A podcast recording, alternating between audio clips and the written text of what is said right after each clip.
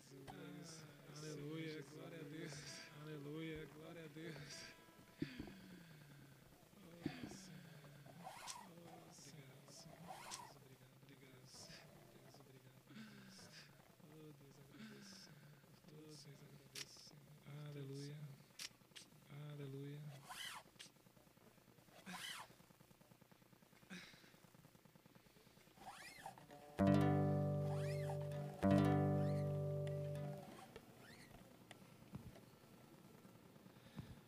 Boa noite, meus amados irmãos. Boa noite, meus amados A graça irmãos. e a paz do nosso Senhor Jesus A Cristo. graça e a paz mais mais uma uma vez derramado sobre as vossas sejam mais vidas. uma vez derramado sobre as vossas Amém? vidas.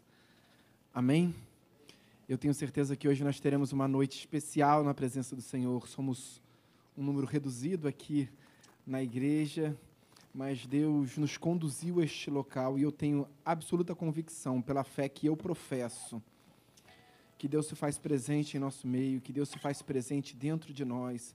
Tanto Pedro quanto João falam que nós somos santuário, que nós somos casa para a habitação do Espírito Santo de Deus. Então, queridos, não permita, não permita, não dê voz ao mundo neste momento, dê voz ao Espírito. Não permita que algo te tire do foco, do centro da revelação, da vontade do Senhor para a sua vida. Porque hoje eu tenho absoluta convicção que Deus vai falar abundantemente em seu coração. Amém? Perdão, vamos orar a Deus. Vamos ficar de pé, se você puder. Vamos orar, vamos agradecer pelo privilégio, pela oportunidade que o Senhor nos concede de hoje estarmos na, tua, na sua casa. Quero dar boa noite a todos aqueles que nos assistem pelos, pelas nossas redes sociais, pelo YouTube. Sejam todos muito bem-vindos, sejam abençoados também através da ministração dessa palavra. E que o seu coração seja de fato um terreno fértil para a multiplicação das bênçãos e da presença de Deus em nossas vidas, da Kavod Hashem, da glória de Deus, que hoje esse lugar se encha da glória de Deus mais uma vez. Senhor, meu Deus, meu Pai, em nome de Jesus, graças te damos, ó Pai, graças te damos porque o Senhor nos conduziu a este local, Pai. O Senhor nos trouxe, Pai. Não foi a nossa vontade, não foi a, no a, nossa livre vontade. O Senhor nos convence pelo Teu Santo Espírito, ó Pai. Deus, nós viemos, nós queríamos vir, Pai, mas foi o Senhor quem falou aos nossos corações, foi o Senhor que falou aos nossos ouvidos, à nossa mente.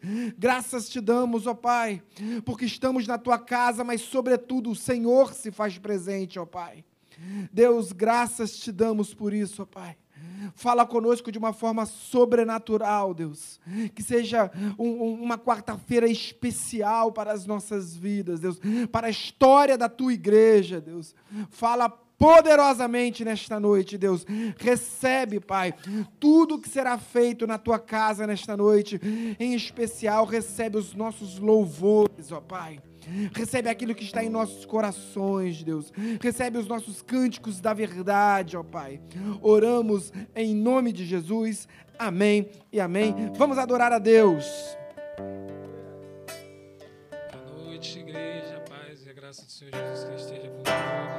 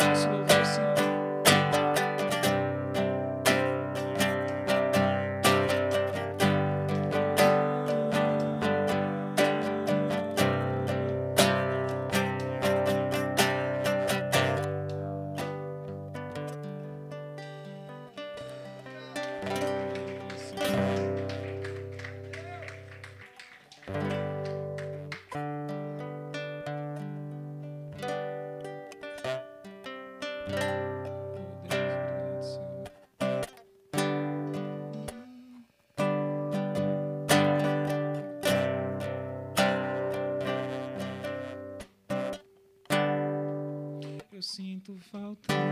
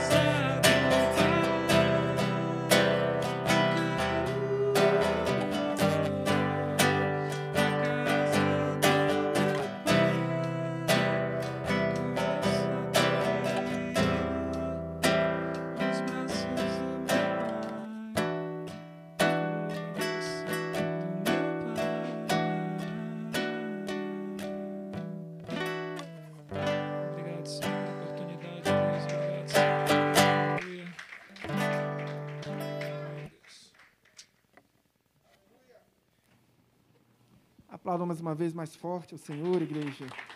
Estamos na casa do Pai, louvado seja o nome do nosso Senhor Jesus Cristo. Boa noite mais uma vez. Podem tomar os vossos assentos. Mais uma vez eu peço que os amados irmãos deem total liberdade ao agir do Espírito Santo de Deus em nossas vidas. Hoje será uma noite de manifestação da Kavod Hashem, da glória do Senhor em nossas vidas. Permitamos que haja o fluir do Espírito Santo dentro de nós. Antes de dar início à homilia, à pregação do Evangelho, o momento mais importante, crucial, da liturgia de um culto protestante, de um culto a Deus, nada há mais importante, queridos, em nossas vidas do que a revelação da vontade do Senhor, porque é através do conhecimento da palavra revelada é que nós temos o acesso ao Pai, é que nós conhecemos o Pai, é que nós temos liberdade, é que nós somos libertos para adorar o Pai. Não é possível adorar um Deus que você não conheça. Então é importante que a gente se debruce, é vital, é substancial que a gente se debruce no conhecimento das sacras letras, para então viver um genuíno e verdadeiro relacionamento com o Senhor. Antes de darmos início, apenas quero esclarecer que o pastor, nosso pastor Alexandre Gama, o anjo da igreja, não se faz presente nesta noite. Teve um, uma, um, um pequeno problema particular e por isso eu estou aqui para substituí-lo, mas certamente uh, quem fala é Deus, quem fala é o Espírito Santo de Deus e ele fala, falará profundamente nesta noite. Bem, hoje vamos dar uma, e continuar, continuidade à série de mensagens que está sendo pregada, ministrada em todas as igrejas do nosso ministério, acerca dos doze filhos de Israel. E nós estamos no sexto filho uh, de Jacó, de Yaakov, uh, e é para ele, em função dele, que nós ministraremos nesta noite. Peço aos amados irmãos que abram as vossas Bíblias que desembanhem as vossas espadas, para que então tenhamos liberdade, demos liberdade para o mover, o agir de Deus em nossas vidas. Se dirige a Gênesis, o livro eh, da criação, o livro da, das primeiras coisas, o Sever, o rolo das primícias, o Sever Bereshit, como diz os, o, o, a Torá. Para os judeus, entre os cinco livros da, da Torá, ou seja, o Pentateuco, né, os cinco primeiros livros do Antigo Testamento, eh, para os judeus, a Torá, para nós, o Pentateuco, o livro do Gênesis, que para nós Gênesis significa primeiras coisas. Para os judeus se chama no princípio. Por quê? Porque o livro de Gênesis começa com a expressão Bereshit, ou seja, no princípio. No princípio criou Deus os céus e a terra. Bereshit bara Elohim vetra vetra eretz. Todos acharam Gênesis capítulo 30? Assim que você encontrar o, o, o, livro de Gênesis e, mais precisamente, mais especialmente, o capítulo 30, eu peço gentilmente que você se coloque de pé para que nós possamos juntos ler a palavra do Senhor, essa palavra que purifica, como diz João capítulo 15, essa palavra que santifica, como diz João capítulo 17, Jesus durante a sua oração sacerdotal. Assim diz a palavra do Senhor, então, Gênesis capítulo 30, versos 7 e 8.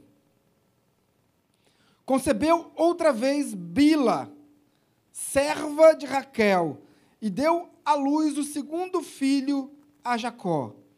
Disse Raquel, com grandes lutas, tenho competido com minha irmã e logrei prevalecer. Chamou-lhe, pois, Naftali.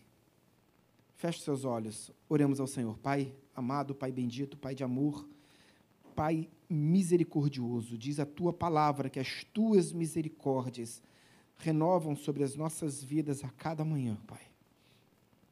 Estende, ó Pai, mais uma vez os teus braços o teu Santo Espírito, Deus, e as tuas misericórdias, Deus. Que nós possamos nesta noite compreender a palavra da justiça, Deus. A palavra a, a que transforma a nossa realidade, Deus. Mais uma vez entramos pelas portas dessa igreja, Pai, e precisamos ser dia após dia, viver de glória em glória, como diz o apóstolo Paulo, Pai. Deus, nós queremos viver de glória em glória, Pai. Queremos ver a, a, a Cavalo Hashem, queremos ver a tua glória sendo manifesta em nossas vidas, Deus.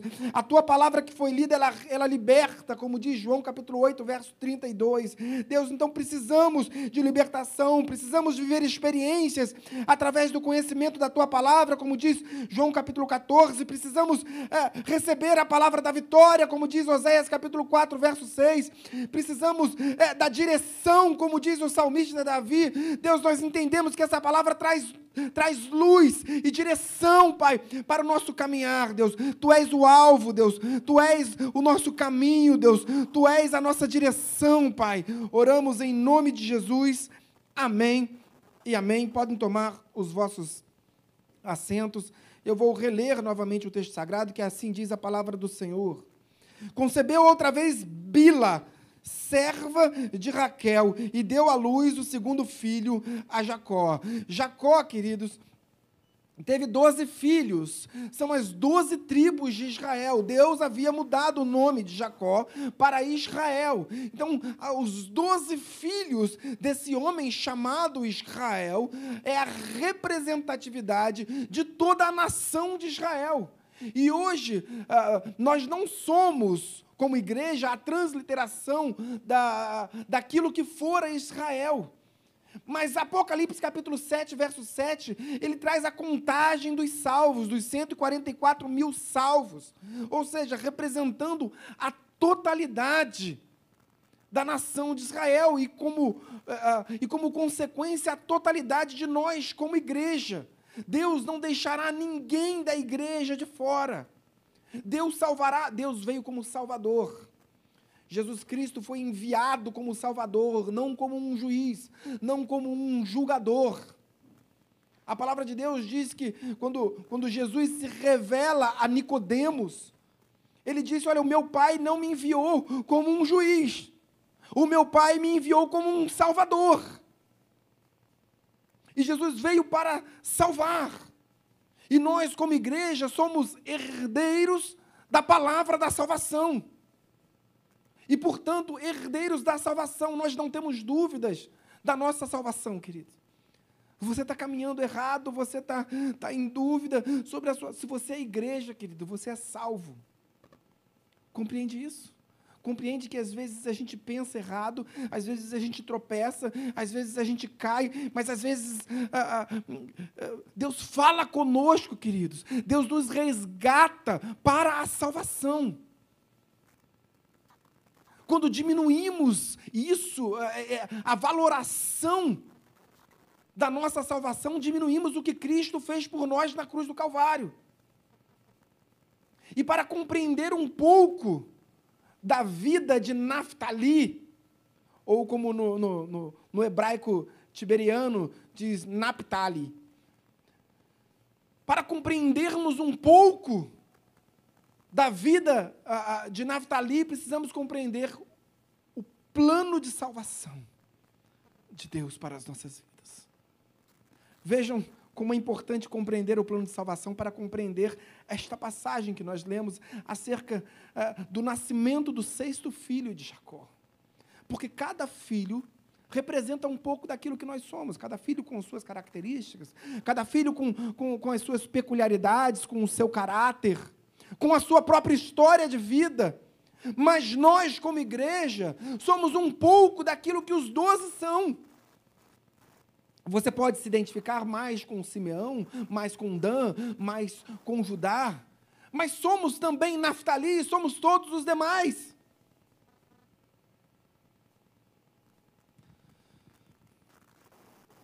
Queridos, presta bastante atenção no que Deus tem para falar para você hoje, queridos. Que eu tenho certeza que Deus está falando muito ao meu coração, queridos. Eu não tive, eu não tive muito tempo para meditar nessa palavra mas eu tenho certeza que Deus vai falar. Eu não sei ainda o que Deus vai falar, mas Ele vai falar, queridos. Presta bastante atenção. Abraão, quando fora chamado, veja como é importante compreender. Abraão, quando fora chamado por Deus, Deus disse: Abraão, antes de Deus continuar, antes de Deus falar qualquer outra coisa, Abraão disse: Eis-me aqui, Senhor. Eis-me aqui. Abraão pega o seu filho, o filho da promessa, o filho que traz alegria para sua casa, o filho que se chama sorriso, risada, o filho que é, o, que é, o, que é, que é a grande promessa de Deus para a sua vida. O filho que, depois de uma longa história de tristeza, completa a sua família e te traz alegria. Sabe aquela bênção esperada? Abraão. Aquela, aquela bênção, aquela barata tão esperada, tão, tão ah, buscada, ansiada. Pega essa bênção e leva para sacrificar. Pega o teu filho, o único filho, e leva para o monte que eu te mostrarei. Na cadeia de montanhas ali do Moriá, vai ter uma mais especial, que eu vou te mostrar qual é. Leva o seu filho para lá. Na preparação desse episódio, o seu filho Isaac, e a gente pensa, Isaac era uma criança, devia ter ali ah, seis aninhos. No caminho ele pergunta, papai, onde estão? Onde está o animal para o sacrifício? Reparem, quem cortou a lenha para o sacrifício? Isaac. Quem subiu sozinho, sem ajuda de animal, no Monte Moriá? Isaac. Quem carregou a lenha nas costas? Isaac. Isaac tinha aproximadamente. Com quantos anos Jesus foi à cruz? Com quantos anos Jesus carregou a cruz? Com quantos anos Jesus foi o cordeiro? 33 anos. Isaac tinha 33 anos quando fora levado para o sacrifício por seu pai. E depois de carregar a cruz, depois de carregar a lenha nas costas, quando ele chegou lá em cima, ele pergunta: Papai, aonde está o cordeiro para ser sacrificado? E Abraão, seu pai, diz: Deus proverá. Deus proverá. Mas no momento então do sacrifício, colocaram a lenha no altar. Isaac então subiu no altar, queridos. O altar do sacrifício de animais é alto. Ele tem uma espécie de quatro chifres. Todos os altares dos judeus, levantados pelos judeus, têm quatro chifres. Mas para ir lá em cima precisa de uma escada. Uma escada de pedras. Ele subiu, ele foi lá em cima para ser sacrificado. Vocês acham que Isaac não sabia o que estava acontecendo? Vocês acham realmente que Isaac, com 33 anos, não sabia o que de fato estava acontecendo?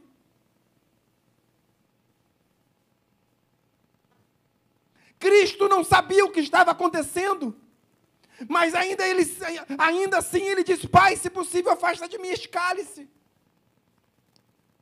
Isaac foi. Ele disse: Papai, aonde está o animal? Mas ele foi.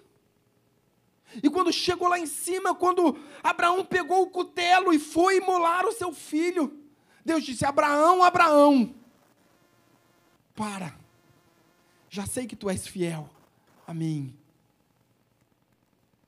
Seu filho não será sacrificado. O seu filho não será sacrificado. Nesse momento em que Abraão ouve a voz do anjo, ele se vira e vê um cordeiro preso pelos chifres. E ali, Abraão então pega o cordeiro e sacrifica o cordeiro. Mas agora a gente não compreende um pouco da passagem de João capítulo 8, quando Jesus, nós sabemos que os fariseus e os líderes religiosos buscavam de qualquer forma prender, incriminar e prender Jesus. Então, depois do episódio em que Jesus ah, ah, resguarda a vida de uma mulher pecadora, de uma mulher que fora pego em flagrante adultério, Jesus continua sendo, a ser indagado pelos fariseus. E eles perguntam para Jesus: Como tu podes dizer como tu podes dizer que quem guarda a tua palavra não morrerás, ao contrário, viverás eternamente?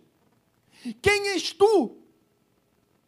Se Abraão, o nosso pai, morreu, e igualmente também os profetas. E aí Jesus diz assim: Bem verdade que Abraão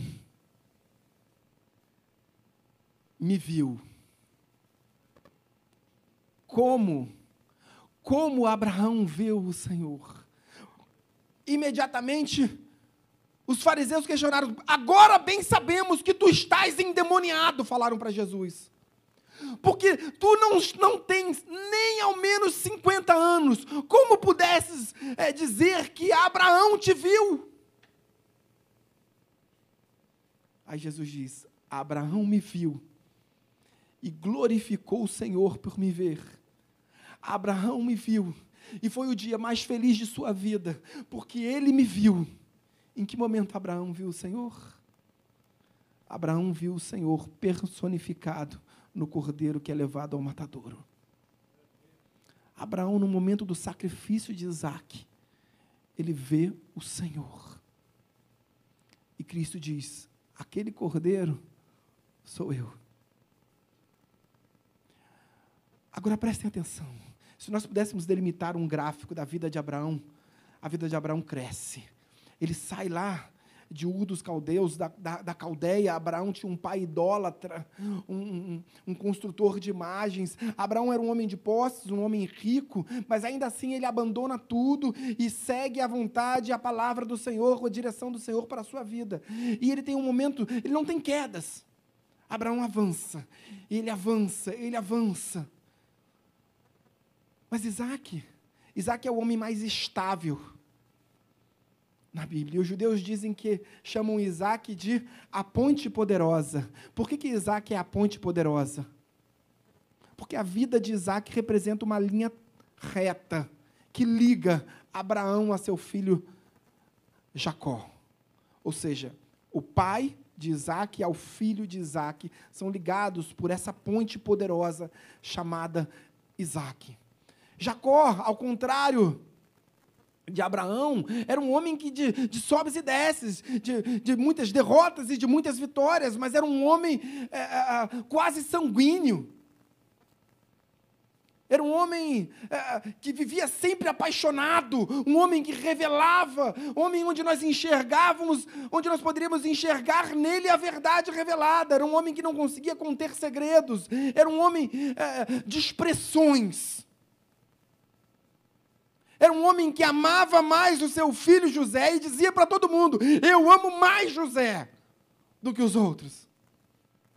Era um homem que amava mais sua esposa Raquel e dizia: Eu amo mais Raquel do que as outras, do que Lia. Era um homem que tinha erros e acertos, mas era um homem que vivia um relacionamento intenso com Deus. É um homem que brigava com o um anjo para viver esse relacionamento, para segurar as bênçãos do Senhor. E a família de Jacó tem em Jacó essa grande liderança, tem em Jacó esse grande exemplo de vida. Então, quando Jacó se casa inicialmente, aquela a artimanha de Labão, seu sogro, ele se casa então com Lia. E somente sete anos depois ele se casa com Raquel, a quem ele é, por quem ele era realmente apaixonado. Mas Lia teve filhos com Jacó e Raquel não teve.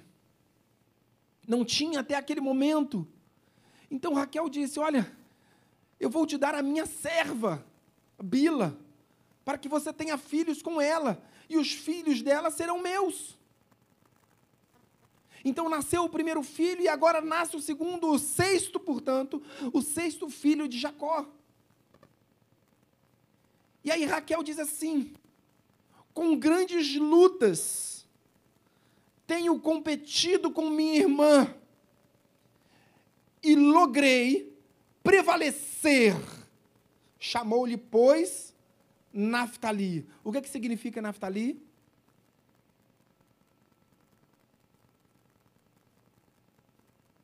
Veja, a resposta está no verso. Eu vou ler novamente. Vamos prestar atenção. Vamos, vamos, vamos se ligar nesse verso. Vamos compreender. Com grandes lutas, tenho competido com minha irmã e logrei prevalecer. Chamou-lhe, pois, Naftali. O nome de Naftali significa, vocês sabem que os, que os judeus não, coloquem, não colocam nomes avulsos. Os nomes têm significados, estão relacionados à sua história ou ao seu projeto de vida, ou à história de seus pais, ou ao projeto sonhado para o filho. E Naftali, alguns sugerem significa assim: uh, minha vitória, a vitória, a conquista, prevalecia. Não. Naftali significa minha luta. Porque mais importante do que a vitória naquele momento era a luta, a história de vida. Queridos, o que te trouxe até aqui? Qual é o seu passado? Não abandone o seu passado, não abandone a sua história. Ah, eu fiquei 20 anos no espiritismo, no candomblé. Queridos, não abandone o seu passado, não esqueça do seu passado. O seu passado te trouxe até aqui. Ah, mas eu vivi sob um tempo de maldição. Mas a maldição acabou, queridos. Deus te libertou. Não olhe para o seu passado como um momento de tristeza. Olhe para o seu passado como um momento que construiu, como uma série de momentos que construíram a sua história. E hoje você está aqui, liberto no sangue do Cordeiro. Deus usa a nossa. Como foi a conversão da mulher samaritana? Quando Jesus chega naquele poço onde aquela mulher estava tirando tirando água, Jesus usa a história daquela mulher, que era uma história triste, aquela mulher não poderia é, congregar, aquela mulher não poderia estar com outras mulheres, aquela mulher estava tirando água da, da, do fosso, da fonte, ao meio-dia, diante de um sol é, que rasgava a sua pele, por quê? Porque ela não poderia tirar a água da fonte com as outras mulheres. No findar da tarde, às 18 horas, porque aquela mulher era mal vista, era segregada. Mas Jesus usa exatamente, Jesus não vai às seis horas da tarde, Jesus vai ao meio-dia. Jesus vai naquela mulher que estava segregada. Jesus vai na, naquela mulher que precisava de salvação, que precisava ter a sua vida transformada aquelas que se consideravam salvas, limpas, puras, aquelas permaneciam tirando água às 18 horas. Mas aquela que precisava da destra, do cuidado, do carinho, do consolo, da palavra de salvação. Aquela que, ao passo que tirava a água, também derramava suas lágrimas, for ali, naquele lugar, então, Naftali é um, representa a história de nossas vidas. E isso é muito interessante, queridos. Porque muitas vezes a gente despreza o nosso passado. Mas vejam, Isaías tem uma revelação. Isaías capítulo 9 eu vou abrir para você. Não precisa abrir. Eu quero só ler com você. Isaías capítulo 9, verso 1. Olha o que diz a palavra do Senhor. Mas para a terra que estava aflita, não continuará a obscuridade. Deus, nos primeiros tempos, leia esse primeiros tempos, a plenitude dos tempos de Gálatas, capítulo 7, revelado pelo apóstolo Paulo tornou desprezível a terra de Zebulon e a terra de Naftali, mas nos últimos dias tornará glorioso o caminho do mar, além do Jordão, Galileia dos gentios. Naftali, que fora tomada, destruída por Tiglat-Pileser, um dos principais reis da Síria quando a Síria invade o Estado de Israel, o primeiro lugar que é visitado pela, pelos reis da Síria, pelo exército da Síria, Naftali. Naftali é absolutamente destruída. Se torna uma terra desprezível. Mas Deus diz que nos últimos dias, Ele transformará essa terra desprezível em terra gloriosa. Diz a palavra do Senhor que ele diz: tornou desprezível a terra de Zebulon e a terra de Naftali, mas nos últimos dias tornará glorioso o caminho do mar, além do Jordão. Olha o que, que diz depois: Galileia dos gentios. Galileia, naquele, naquele momento, era um tempo desprezível, era uma terra desprezível. Agora eu vou falar para você. Sabe aonde ficava a cidade onde Jesus morava durante todo o seu ministério? Cafarnaum, na terra de Naftali. A terra que era desprezível se, tra se transformara no epicentro dos milagres do Senhor. 90% dos milagres realizados por Jesus foram realizados na terra de Naftali. Tinham doze filhos, doze tribos, mas Deus separou o Naftali para se tornar, desde uma terra desprezível, a se tornar o epicentro dos milagres do Senhor. Diz Mateus capítulo 4 que o Senhor escolheu o Senhor Jesus, depois da prisão de João Batista, antes da morte, depois do batismo. Jesus escolheu sair de Nazaré e ir para Cafarnaum. Por quê? Para se cumprir a profecia de Isaías capítulo 9.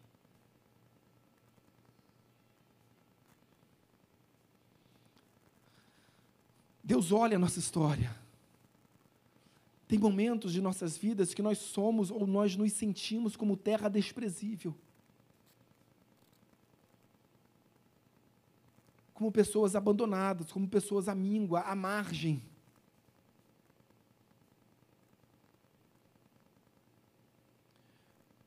Mas nós passaremos sim por aflições e passamos. Mas quando Jesus ele revela a palavra do Senhor, ele disse: "Olha, eu disse isso para que tenhais bom ânimo, porque no mundo passais por aflição." Mas Jesus estava dizendo: olha, essa palavra não é palavra de derrota, é palavra de perseverança na vitória. Tendes bom ânimo, eu venci o mundo. Jesus está dizendo assim: olha, independente dessa, dessa história de lutas, independente de um passado é, de, de, de, de desespero, um passado desprezível, um passado de dor, um passado de luto, tem de bom ânimo. Cristo está dizendo, como disse através do profeta messiânico Isaías Rubenamotes, através do profeta Isaías, Deus disse: Eu vou te glorificar. Você vai ver a Kavod Hashem, a glória do Pai. A promessa de Isaías é para nós que somos igreja, querido. A palavra de Isaías diz a revelação do filho ou do pai no filho para a igreja. Compreende que a revelação do, do, do pai no filho, ela tem um destinatário, e o destinatário somos nós.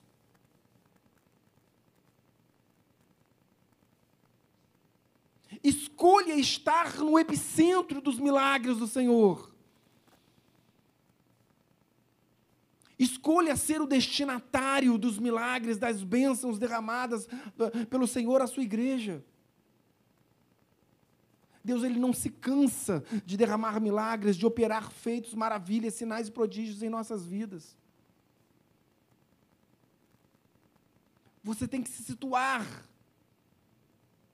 e entender que você é o destinatário desse milagre. O milagre já saiu do céu. A Bíblia diz que as coisas acontecem no mundo espiritual antes de acontecerem aqui. Então a gente precisa selar no mundo espiritual as nossas bênçãos. Cura. Transformação de vida, restauração de famílias. Transformar em glória uma terra que era arrasada, que era humilhada. Vamos a, a, a Mateus capítulo 4, no cumprimento dessa profecia. Acompanhe comigo, abram o evangelho chamado de Evangelho Levítico. antes disso, antes de Mateus, volta a Gênesis. Eu quero ler. Vocês sabem o que é Abraham e Yaakov? Todos sabem o que é Abraham e Yaakov. Abraham e Yaakov é um texto deveras conhecido pela igreja. Que todos nós conhecemos, é um texto que fala uh, das bênçãos de, de Jacó a cada um dos seus filhos. Próximo à sua morte, Jacó chama seus filhos, um a um, e vai entregando profecias a cada um dos seus doze filhos. E ele vai chamando e vai entregando profecias. Um ele diz que é o leão, o leãozinho de Judá. Outro ele diz, ah, enfim, são grandes profecias para cada um dos seus filhos. E de repente chega Naftali. Ali Jacó inverte a ordem. Ele deixa Naftali lá atrás na fila. E depois de entregar muitas bênçãos aos seus filhos, chega Naftali ouriçado, alegre, esperançoso pela bênção que seria derramada sobre a sua vida. Então Jacó olha nos olhos de Naftali e diz assim: Gênesis capítulo 50, 49, verso 21. Naftali é uma gazela solta, ele prefere palavras formosas. Acabou, próximo, José. Foi isso, queridos. A profecia do pai Jacó a seu filho Naftali, ela de que ele seria uma gazela. Outros seriam leões, animais poderosos, águias. Mas ele seria uma gazela. E por que uma gazela? Por que uma gazela solta que adora palavras é, que, que, que, dele saem, são proferidas palavras suaves, palavras é, de formosura? Porque uma gazela, queridos, um corvo. Como é que diz, o que, que diz no Salmo de Coral, Salmo 42? Que um corvo, é, ele, é, ele anseia.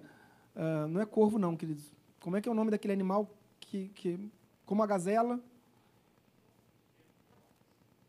Corça. A corça e gazela, mesma coisa.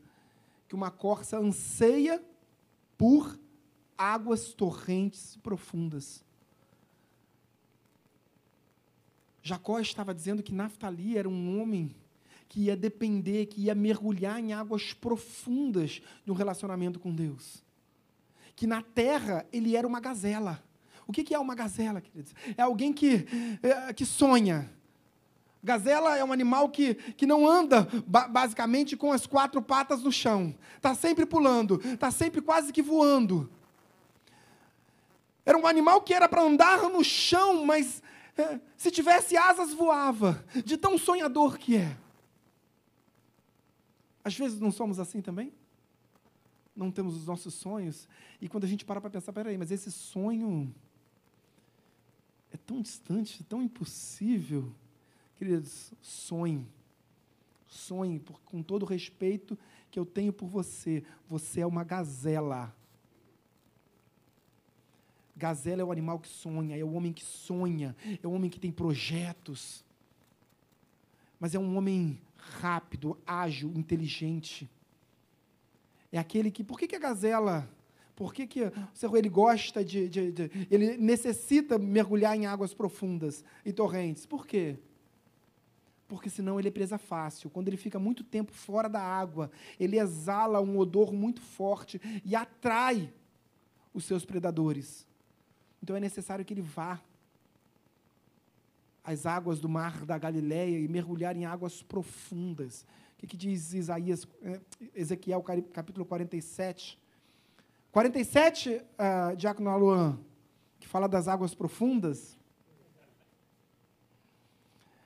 Uh, nós precisamos mergulhar em águas profundas. E o exemplo do profeta Ezequiel é absolutamente incrível, queridos porque essa gazela ela vai mergulhar em águas profundas e os seus predadores vão ficar à margem e vão ficar ali até se cansarem. Eles vão ter que ir embora, Porque uma gazela fica em águas profunda, profundas durante muitas e muitas horas. É, Se você for, e eu oro a Deus para que um dia você vá a, a Galileia, a Cafarnaum. Antes de chegar a Cafarnaum, tem uma parte mais desértica, de, de rocha calcária, e ali tem muitas gazelas. Mas é beira-mar da Galileia, muito próximo do mar da Galileia. Então, é, quando eles se aproximam, quando algum predador se aproxima, eles correm para o mar da Galileia e mergulham em águas profundas. Mas a Bíblia diz que também águas profundas, ele não significa apenas ah, ah, ah, e não é apenas, entendam, compreendam o que eu estou dizendo, não se refere apenas ao relacionamento do homem com Deus, mas, sobretudo, o relacionamento do homem com a sua palavra. Porque a Bíblia diz no texto que nós lemos, ele prefere Naftali, o servo, ele prefere palavras formosas, porque é dali, da terra de Naftali, mais precisamente de Cafarnaum, o quartel-general das boas novas do Evangelho de Cristo, onde se, dali se foram proferidas boas palavras e palavras formosas da salvação. Por isso a gente precisa se situar como o epicentro do lugar, o lugar da, da, da, onde será proferida a palavra da salvação. Esteja no local onde será proferida a palavra da salvação, a bênção do Senhor, onde ela, onde ela está sendo proferida, ali esteja, querido. Receba a, a, a palavra da salvação, a palavra formosa da salvação para a sua vida, tome posse tome posse espiritualmente, você precisa ter maturidade para compreender que não é qualquer pessoa que você pode deixar impor as mãos sobre a sua cabeça. Não deixe qualquer pessoa impor as mãos sobre a sua cabeça. Eu sei quem impõe as mãos sobre a minha cabeça. Eu não deixo qualquer pessoa impor as mãos sobre a minha cabeça, sobre a cabeça dos meus familiares, sobre a cabeça das minhas filhas, sobre quem eu tenho responsabilidades espirituais. Mas eu quero estar no lugar da bênção, queridos. Eu quero ver o milagre. Eu quero estar no epicentro da cavó de Rachã e da glória do Senhor. Vamos a Mateus capítulo 4, para a gente encerrar. Diz assim a palavra do Senhor. Ouvindo, porém, Jesus que João fora preso, retirou-se para a Galiléia.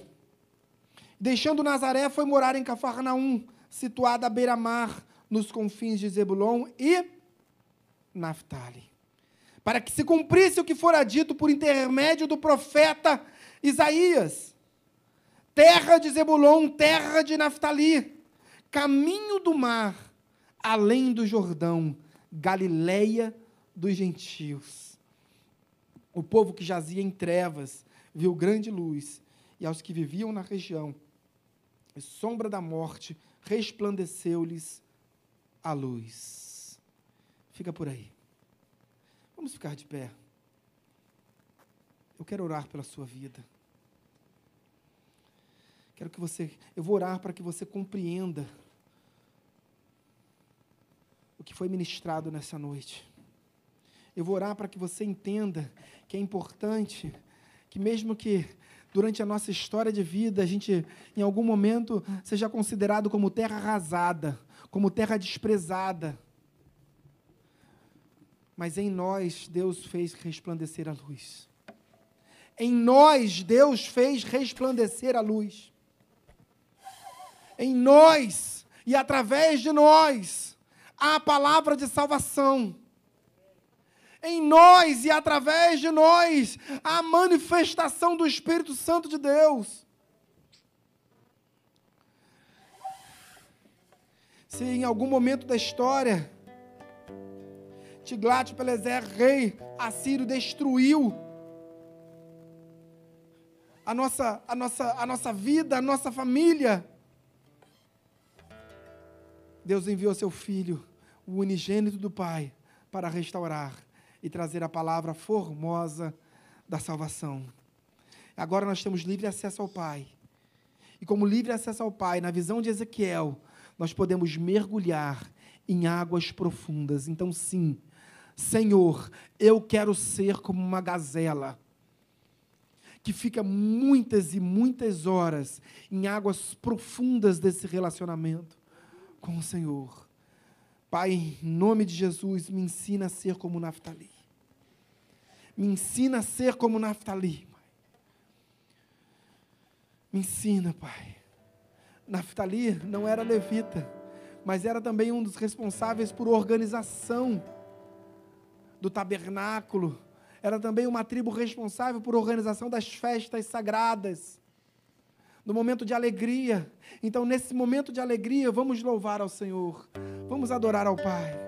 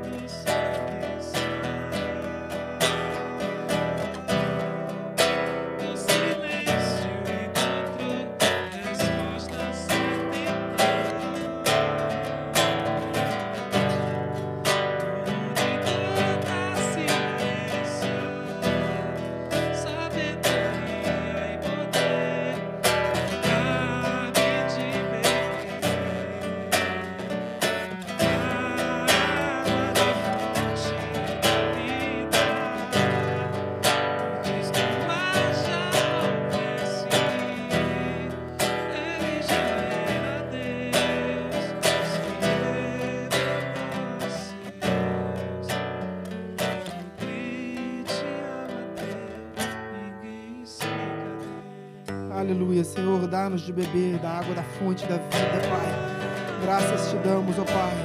O Senhor tem nos dado, o Senhor tem nos feito é, é, é, nos alimentar, Pai, da fonte, Pai. O Senhor tem saciado a nossa sede, Pai, através da água da fonte da vida, Deus. Obrigado, Deus.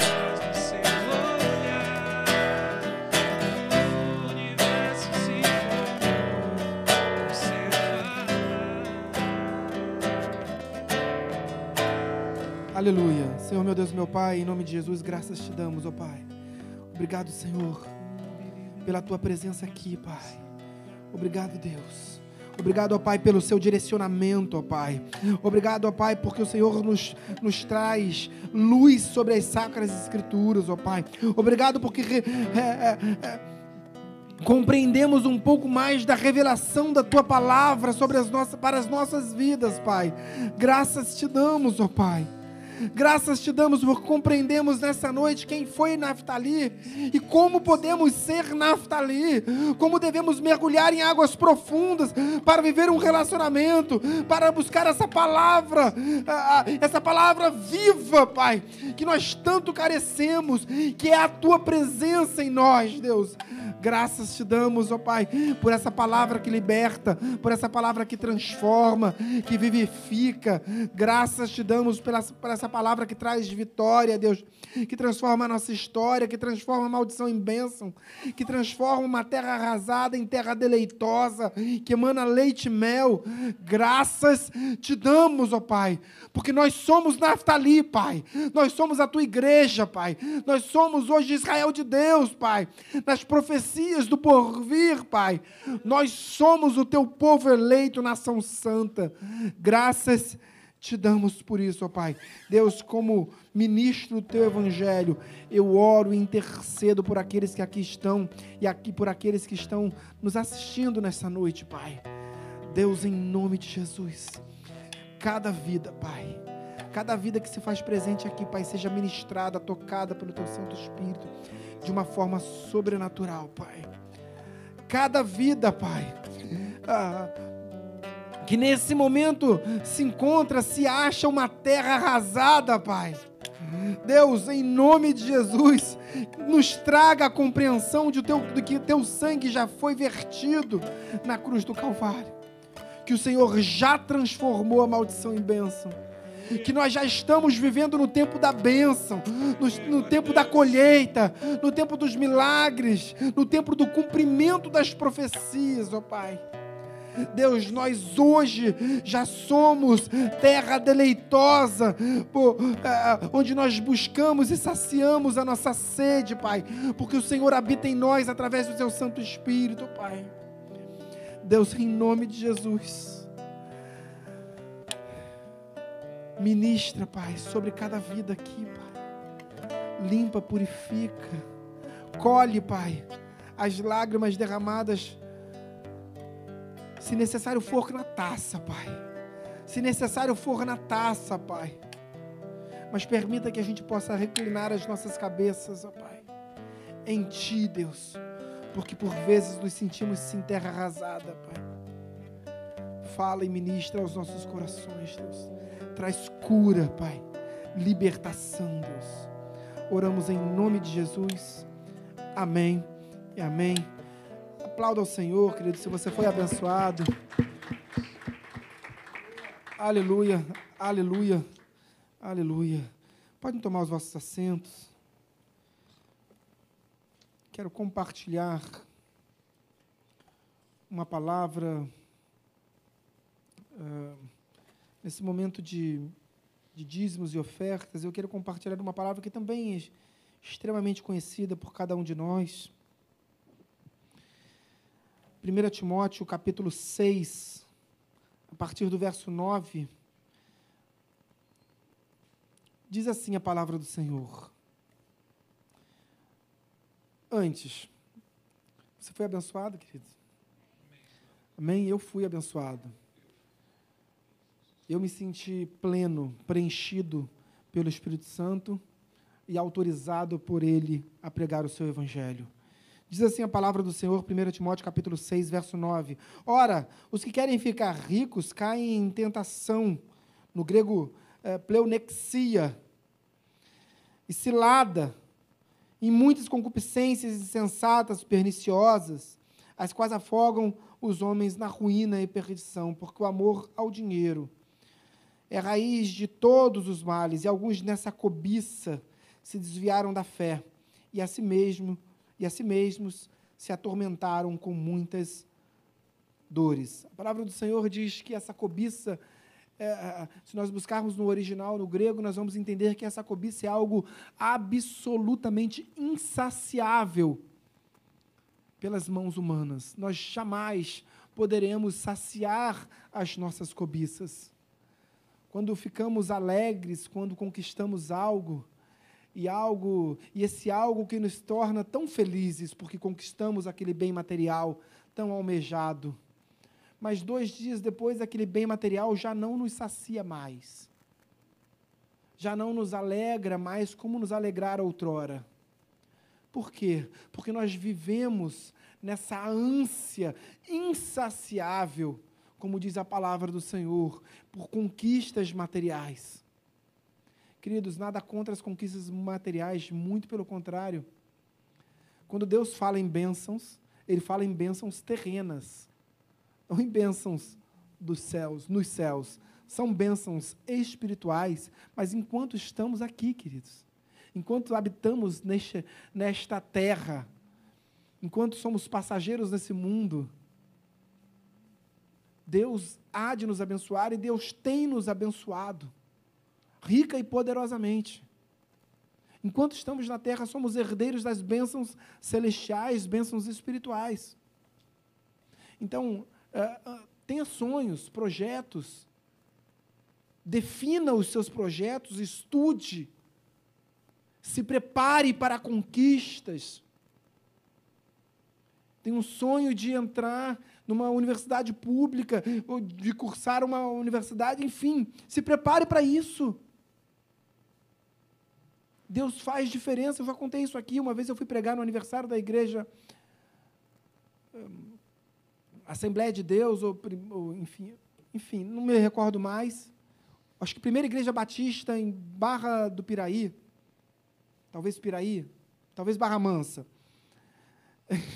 enfim. E aí, no final do culto, uma irmã disse: Pastor, ora para minha filha que ela vai fazer o vestibular. Eu disse: Amém. E naquele momento eu perguntei para ela assim: Olha, tem uma vaga, tem dois concorrentes, um ímpio e o justo. Quem vai passar no vestibular? E ela diz: O justo. Eu falei: Não, quem estudar mais. Quem estudar mais vai passar no vestibular, porque a palavra de Deus diz que Deus fará diferença entre o justo e o ímpio. Se é necessário que Deus faça a diferença, é porque eles estudaram com a mesma intensidade, com o mesmo fervor, buscando o mesmo sonho. Então, ali, naquele momento, Deus faz diferença, sim.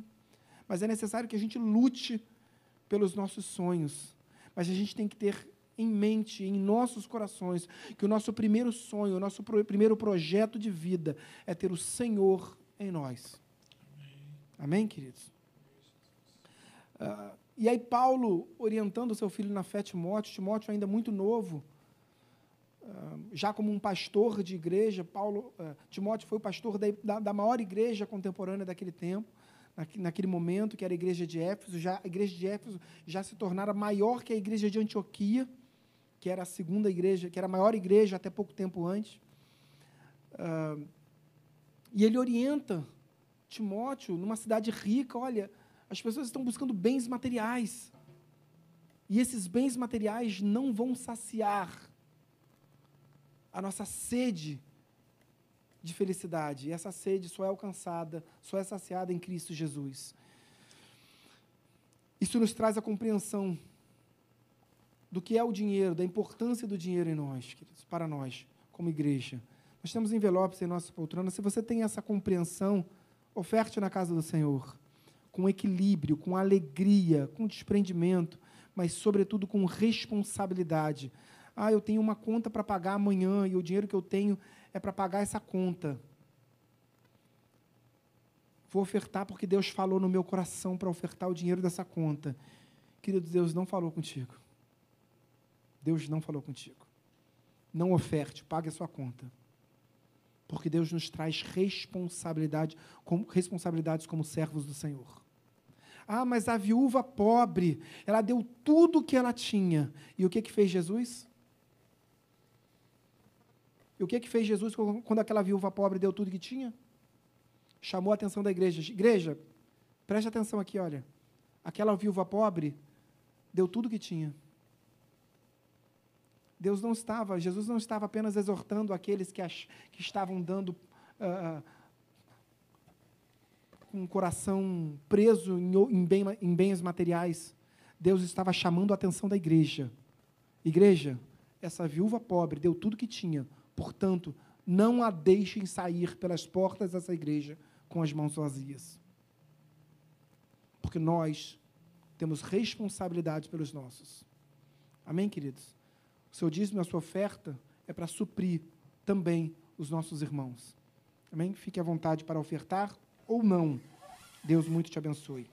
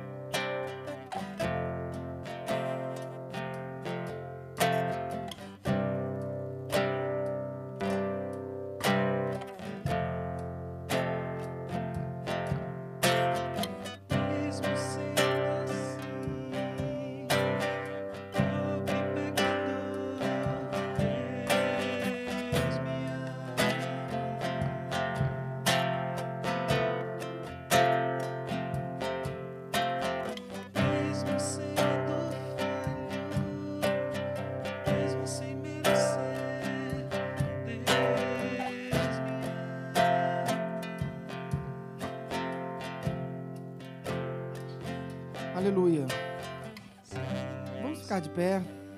Eu inverti a liturgia do culto de novo. Um pastor está vendo ali, ele vai chamar minha atenção, vai me colocar no banco. Enfim, se você tem um envelope em suas mãos, ainda que vazio, vamos orar ao Senhor. Senhor, meu Deus, meu Pai, em nome de Jesus, graças te damos, ó Pai. Obrigado, Deus. Obrigado pela oportunidade, pelo privilégio que o Senhor nos concede de, de entregarmos é, na tua casa um pouco, uma pequena parcela de, do tanto que o Senhor nos abençoa, Deus. Graças te damos por isso, ó Pai. Graças te damos por isso, ó Pai. Deus, mas eu clamo, Pai, a tua igreja clama, ora. E numa voz uníssona, Deus, nós clamamos a Ti, abre porta de emprego, Deus, para o desempregado, Deus para aquele que está passando necessidade, Deus. Abastece a dispensa, Deus. E que nós sejamos os instrumentos para isso, ó Pai. Que nós sejamos os instrumentos para isso, ó Pai. Deus, em nome de Jesus, multiplica na tua casa, para que os teus servos não saiam com as mãos vazias. Deus, para que, a, para que a tua igreja não passe necessidade. Deus, em nome de Jesus, Pai. Usa-nos, Pai. Multiplica na tua casa. E multiplica também na casa dos teus servos. Traz promoção no trabalho, aprovação em vestibular, concurso público. Deus, em nome de Jesus, traz sabedoria aos administradores desses recursos, Deus. Daqueles que, que estão sendo entregues na tua casa e daqueles que ficam conosco, Pai. Nos dá sabedoria para administrar os nossos recursos, ó Pai. Oramos em nome de Jesus. Amém e amém. Se há alguém que vai entregar o seu dízimo nesta noite, eu estarei aqui à frente para receber de suas mãos. Se você tem uma oferta de amor, aguarde no seu lugar. Os nossos obreiros estarão recolhendo e abençoando a sua vida.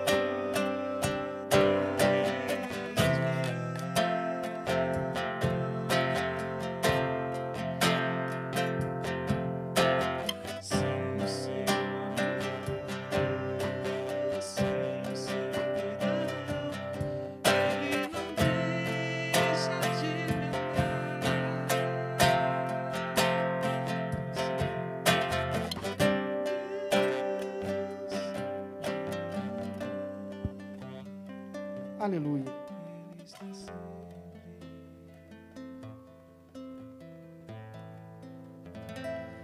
Para quem usa óculos, né? Quem usa óculos como eu? Você tem a opção, ou você usa óculos ou a máscara, né? Ou você usa máscara e com óculos e você também não enxerga. Então, enfim, é, eu ainda não consegui me adaptar a essa. Tem mais de um ano, né, que a gente está com essa máscara direto. É, mas Deus vai nos livrar desse mal. Amém? Continue orando por isso, queridos. Continue orando por isso, porque a oração do justo pode muito em seus efeitos. Não diminua o poder da, da sua oração. Vamos encerrar o nosso culto com um momento dos avisos. Aniversariantes do mês de abril, Jesus. Ah, sempre na última quarta-feira do mês, nós fazemos aqui um culto especial para os aniversariantes de todo o mês. Ah, e esse mês nós temos muitos aniversariantes, in- inclusive Pablo, Gustavo, os dois levitas da casa do Senhor desta noite, fazem aniversários aí nesse mês de, de abril.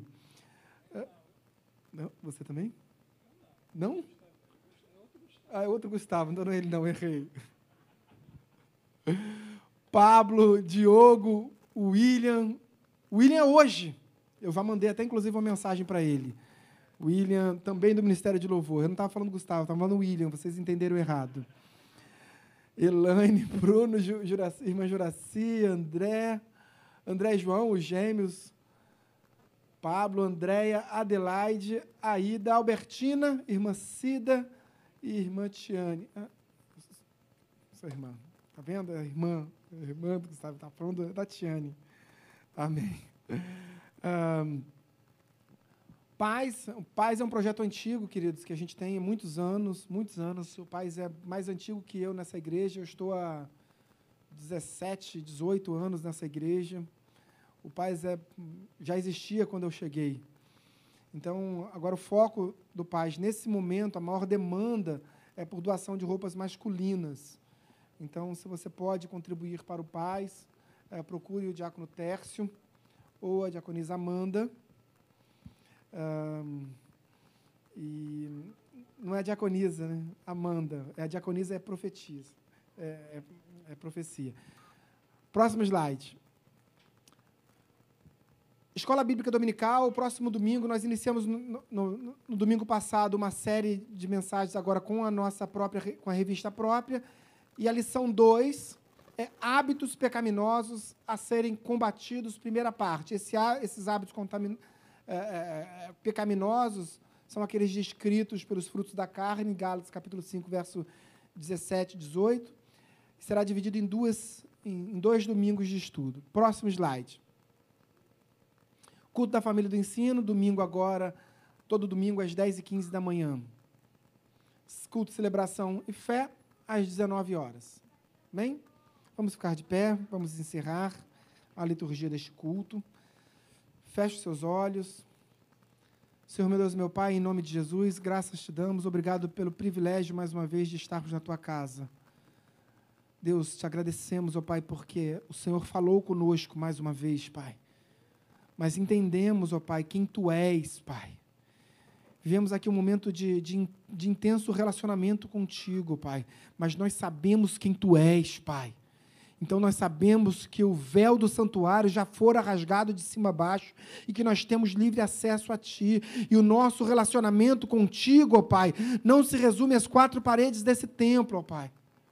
Deus, graças te damos, porque no, é, no, no, quarto escuro da minha casa, Pai, o Senhor continua a escutar a minha oração, o meu clamor, Pai.